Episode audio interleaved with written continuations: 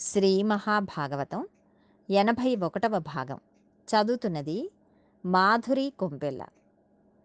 బంధువులెల్ల కృష్ణునకు బాలికనిచ్చద మంచు సేముషి సింధువులై విచారములు చేయగా వారల నడ్డు పెట్టి దుస్సంధుడు రుక్మి కృష్ణునెడజాల విరోధము చేసి మత్త పుష్పందయ వేణినిత్తు శిశుపాలున కంచు తలంచెనంధుడై నల్లటి తుమ్మెదలు ఎలా ఉంటాయో అటువంటి జుట్టు కలిగిన రుక్మిణీదేవిని కళ్ళు లేనివాడై పెద్దన్నగారైన రుక్మి శిశుపాలునకు ఇస్తాను అంటున్నాడు. అమ్మవారు జుట్టు నలుపుకి రుక్మికి ఏమిటి సంబంధం? అంధత్వం చీకటిని చూపిస్తుంది. అమ్మవారి జుట్టు నల్లగా ఉంటుంది. అమ్మవారి జుట్టుకి ఒక లక్షణం ఉంది. నల్లని అమ్మవారి కబరీబంధమును మీరు ధ్యానం చేసినట్లయితే అజ్ఞానం నశిస్తుంది. శిశుపాలుడు రుక్మిణీదేవిని వివాహం చేసుకుందామని తరలి కన్యాదాత గారి ఇంటికి వచ్చేశాడు. ఇంకా అమ్మవారిని పెళ్ళి కూతుర్ని చెయ్యాలి. శిశుపాలునితో జరాసంధుడు మొదలైన వాళ్ళు వచ్చారు. ఇప్పుడు రుక్మిణి అగ్నిద్యోతనుడు అనే బ్రాహ్మణుని ఆశ్రయించింది. ఆయనను పిలిచి ఒక మాట అంది. మహానుభావ నేను శ్రీకృష్ణ పరమాత్మను వివాహం చేసుకోవాలని అనుకున్నాను. కానీ నా అన్నగారైన రుక్మి నన్ను తీసుకెళ్ళి శిశుపాలనకిచ్చి వివాహం చేయాలని అనుకుంటున్నాడు. అందుచేత నేను రాసిన ఈ లేఖను పట్టుకుని వెళ్ళి ద్వారకానగరంలో ఉన్న కృష్ణ పరమాత్మకు అందించి నన్ను కృతార్థురాలిని చేయవలసింది అని అడిగింది. వెంటనే అగ్నిజ్యోతనుడు ఆ లేఖను పట్టుకుని ద్వారకానగరమును చేరుకున్నాడు. కృష్ణ పరమాత్మ అగ్నిజ్యోతనుడు వచ్చాడని తెలుసుకున్నారు. కానీ అగ్నిజ్యోతనుడు ఎక్కడి నుండి వచ్చాడో తెలిసి ఉన్నవాడిలా ప్రవర్తించలేదు. బ్రాహ్మణుడు వచ్చాడని ఆయనను గౌరవించి ఆయనకు అర్ఘ్యపాద్యాదులు ఇచ్చిన తర్వాత ఆయనకు మధురాన్నములతో భోజనం పెట్టి ఆయన కూర్చున్న తర్వాత ఆయన పాద సంవాహనం చేస్తూ అయ్యా మీరు ఏ దేశమునకు చెందినవారు? మీరు తృప్తి కలిగి జీవిస్తున్నారా? అని అడిగాడు. అప్పుడు అగ్నిజ్యోతనుడు నేను భీష్మకుడను రాజు పరిపాలిస్తున్న కుండిన నగరం నుండి వచ్చాను. రుక్మిణీదేవి మీకు ఇచ్చిన లేఖను తీసుకువచ్చాను. ఈ లేఖను మీరు అవధరించవలసినది అని ఆ లేఖను తీసి కృష్ణునికి ఇచ్చాడు.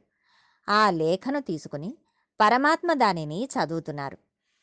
వ్యాస భగవానుడు సంస్కృతంలో రచించిన లేఖను పోతనగారు తెలుగులో చక్కని పద్యములలో ఆంధ్రీకరించారు. వ్యాస భగవానుని మూల శ్లోకములలోని శక్తి పోతనగారి పద్యములలోనూ ఉంది. ఆ పద్యములు శ్రీకృష్ణ పరమాత్మ దగ్గర విజ్ఞాపన చేస్తే గొప్ప ఫలితం కలుగుతుంది. కన్నెపిల్లలకు పెళ్ళవుతుంది.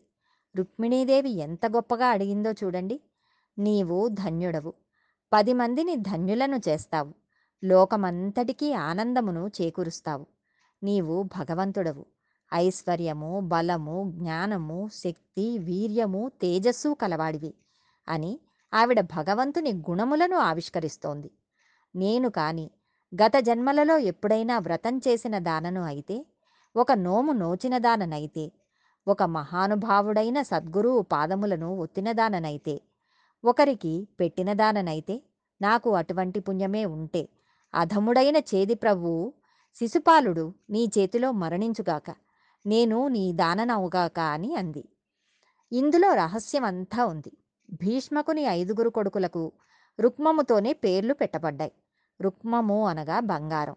బంగారం లోభమును కలిగిస్తుంది. మనకి ఐదు ఇంద్రియములు. ఈ ఐదు ఎప్పుడు చేది ప్రభువును కోరుకుంటాయి. చిత్తప్రభవమే కామము. ఇంద్రియములను అణచడం అంత తేలిక కాదు. ముందు పుట్టిన ఈ ఐదుగురు ఇంద్రియములు చేది ప్రభువైన శిశుపాలుడు కామం. రుక్మిణి అంటే బుద్ధి మనస్సు. ఈవిడ కృష్ణుడు కావాలని కోరుకుంటోంది. పొందకుండా అడ్డుపడుతున్నవి ఇంద్రియములు. ఇంద్రియములను గెలవలేకపోతే శరణాగతి చేయాలి. కృష్ణ నీవు చతురంగ బలంతో రావాలి. ఈశ్వర సంబంధమైన గుణములు నా యందు ప్రవేశపెట్టాలి. నీవే నా దగ్గరికి రావాలి. నన్ను ధన్యురాలిని చెయ్యాలి. నాకు ఉన్న ఈ అరిషడ్వర్గములను అణచాలి. ఇంద్రియ లౌల్యమును తగ్గించాలి. తగ్గించి రాక్షస వివాహం ద్వారా నన్ను నీ దానిని చేసుకోవాలి. రుక్మిణి నీవు చెప్పావు బాగానే ఉంది. నీవు ఎక్కడో అంతఃపురంలో ఉంటావు. నీ దాకా వచ్చి నిన్ను నేను తీసుకువెళ్ళాలంటే ఎందరినో చంపాలి. అడ్డు వస్తే భీష్మకుడిని చంపవలసి ఉంటుంది. అప్పుడు నా కోరిక వల్ల ఇలా అయిపోయారా అని నీకు మోహబుద్ధి ఏర్పడితే?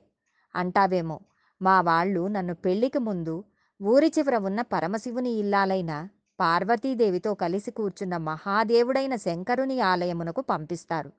నేను అక్కడికి వచ్చి సర్వమంగళాదేవిని అర్చన చేస్తాను. ఆ సమయంలో నీవు వచ్చి నన్ను నీ రథం ఎక్కించుకుని తీసుకుని వెళ్ళిపో అని ఉపాయం కూడా అమ్మవారు బోధ చేసింది. అమ్మవారు అలా చెప్పడంలో రహస్యం అది సర్వస్య శరణాగతి.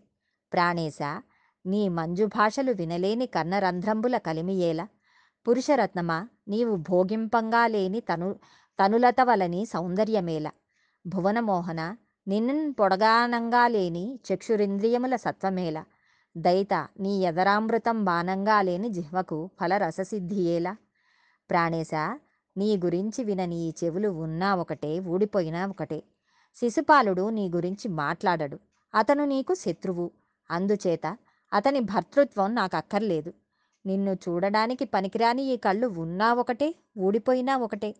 నాకు ఎప్పుడూ కూడా నీ అధరామృతం పానం చేయాలని ఉంటుంది. నీవు అనుభవింపని సుందర సుకుమార శరీర లావణ్యం ఎందుకు కొరగానిది?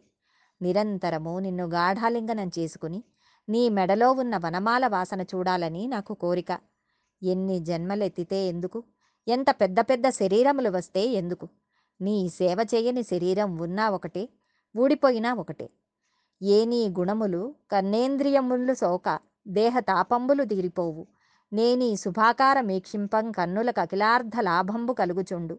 నేనీ చరణసేవయే ప్రొద్దు చేసిన భువనోన్నతత్వంబు పొందంగలుగు. నేనీ లసన్నామమే ప్రొద్దు భక్తితో దడవిన బంధ సంతతులు వాయు. అట్టి నీ యందు నా చిత్త మనవరతము నచ్చియున్నది. నీ ఆన నానలేదు. కరుణం చూడుము కంసారి కలవిదారి. శ్రీయుతాకార మానినీ చిత్తచోర?